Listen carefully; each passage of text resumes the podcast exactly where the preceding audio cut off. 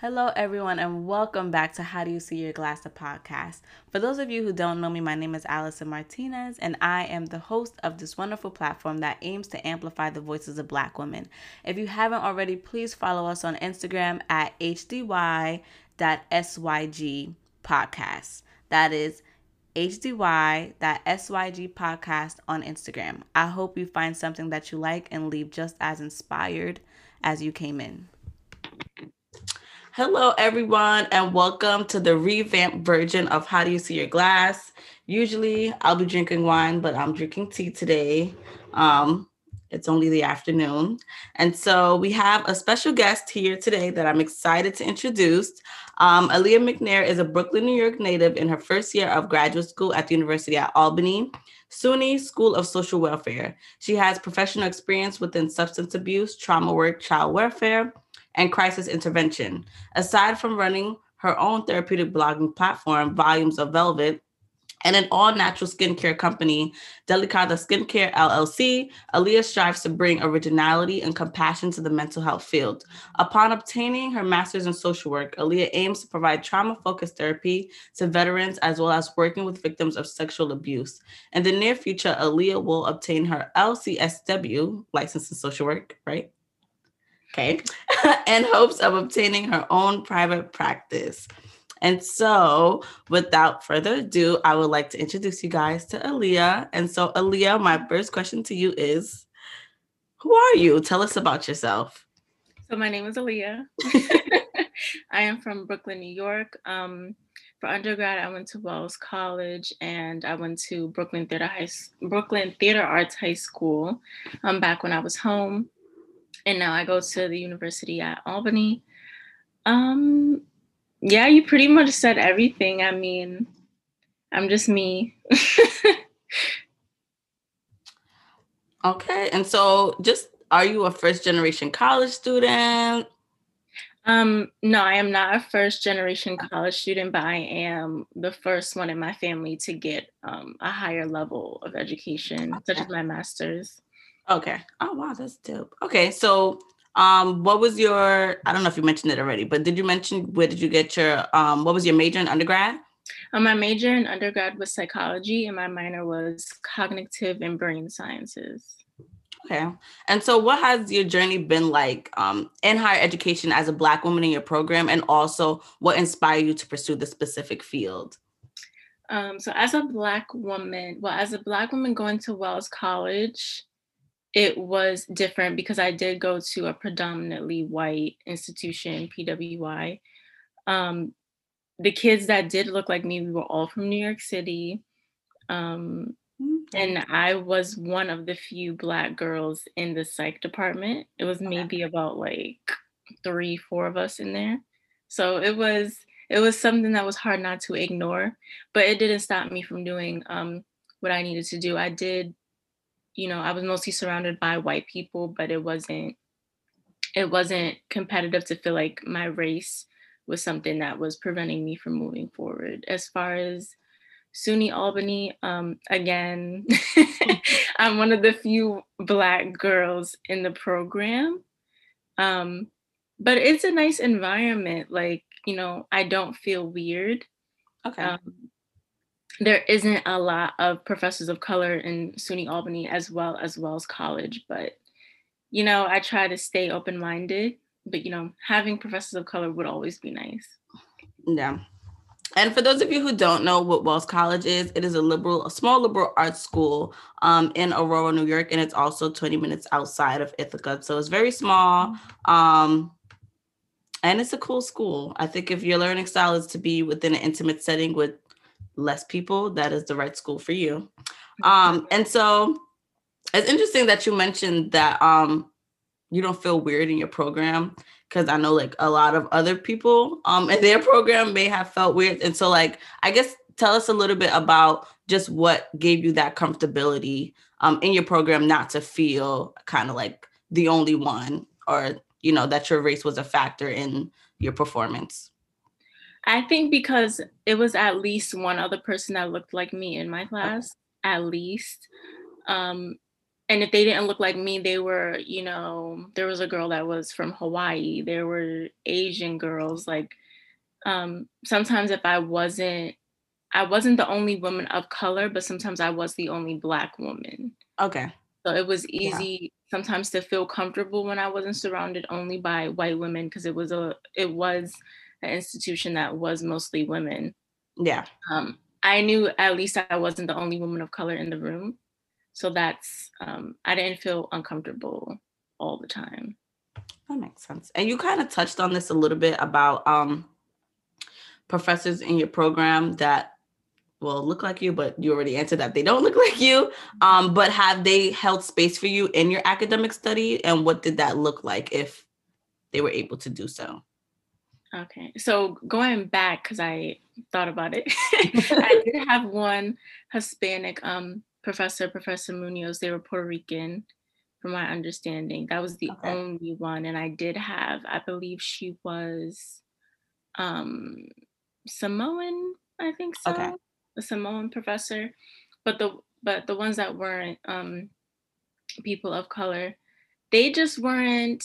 I'm not gonna sit here and say they were woke but okay. you know they weren't racist they weren't um they didn't make me personally feel uncomfortable i don't okay. know about other people but they helped me a lot on my journey there. I don't know if it's because i was a black student but you know they helped me a lot with my internships. One of them was actually my advisor so they were very prominent in my academic career. I never felt as if they weren't there for me per se but i know that's not everyone's experience and not every professor was on the same yeah. wavelength, but that was just my experience. Okay. Yeah. Wow. That's nice. um and so going transitioning into um just like more about you on a personal level um did you feel as though you were prepared for college um and what is one thing you know now that you would tell your 18 year old self I don't think I was prepared. I did really bad my um, okay. first semester of college, and it took me a long time to recover. I never got to reach an overall average of a 3.0 because of how bad okay. I did my first semester. But um, I would tell my 18 year old self to be more prepared in the way things are academically. It's not like high school you don't okay. get as many chances yeah. as you would have in high school um, and you're not you don't really have the choice in picking what you would want to study at 1st mm-hmm. because you're a freshman you don't get like the first pick in classes and everything so you're gonna yeah. be you're gonna be in situations that you don't like and that's okay but at the time i was not okay with it yeah so yeah. i did really poorly and is there anything you feel like your university can do better to support Black women in your field? Um, SUNY Albany right now, I think just holding more spaces for the students of color. Yeah. Um, in whichever way they might be. I'm actually in like this group chat right now for women of color that's in the university as a whole. But for my specific program, it would be nice to have something like that just for mm-hmm.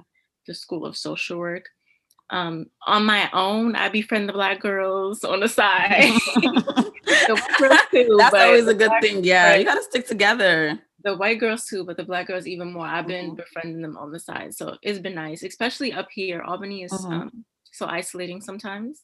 Yeah, having people is very, very important. But I've been doing my own little thing on the side. Yeah. Oh, that's good. Wait, you didn't even. Oh, well, you didn't even tell us a little bit about your business. Oh. So to talk a little bit about that. So Delicada is um, an all-natural skincare business that also incorporates aromatherapy. So aromatherapy is just like therapy, but with scents, like lavender, okay. um, juniper. What else is there? Like frankincense, stuff like that. So I'm incorporating okay. certain smells. Within mm-hmm. natural skincare products, not using chemicals, just using like sugars, essential oils, um, carrier oils such as like jojoba and coconut oils and things like that.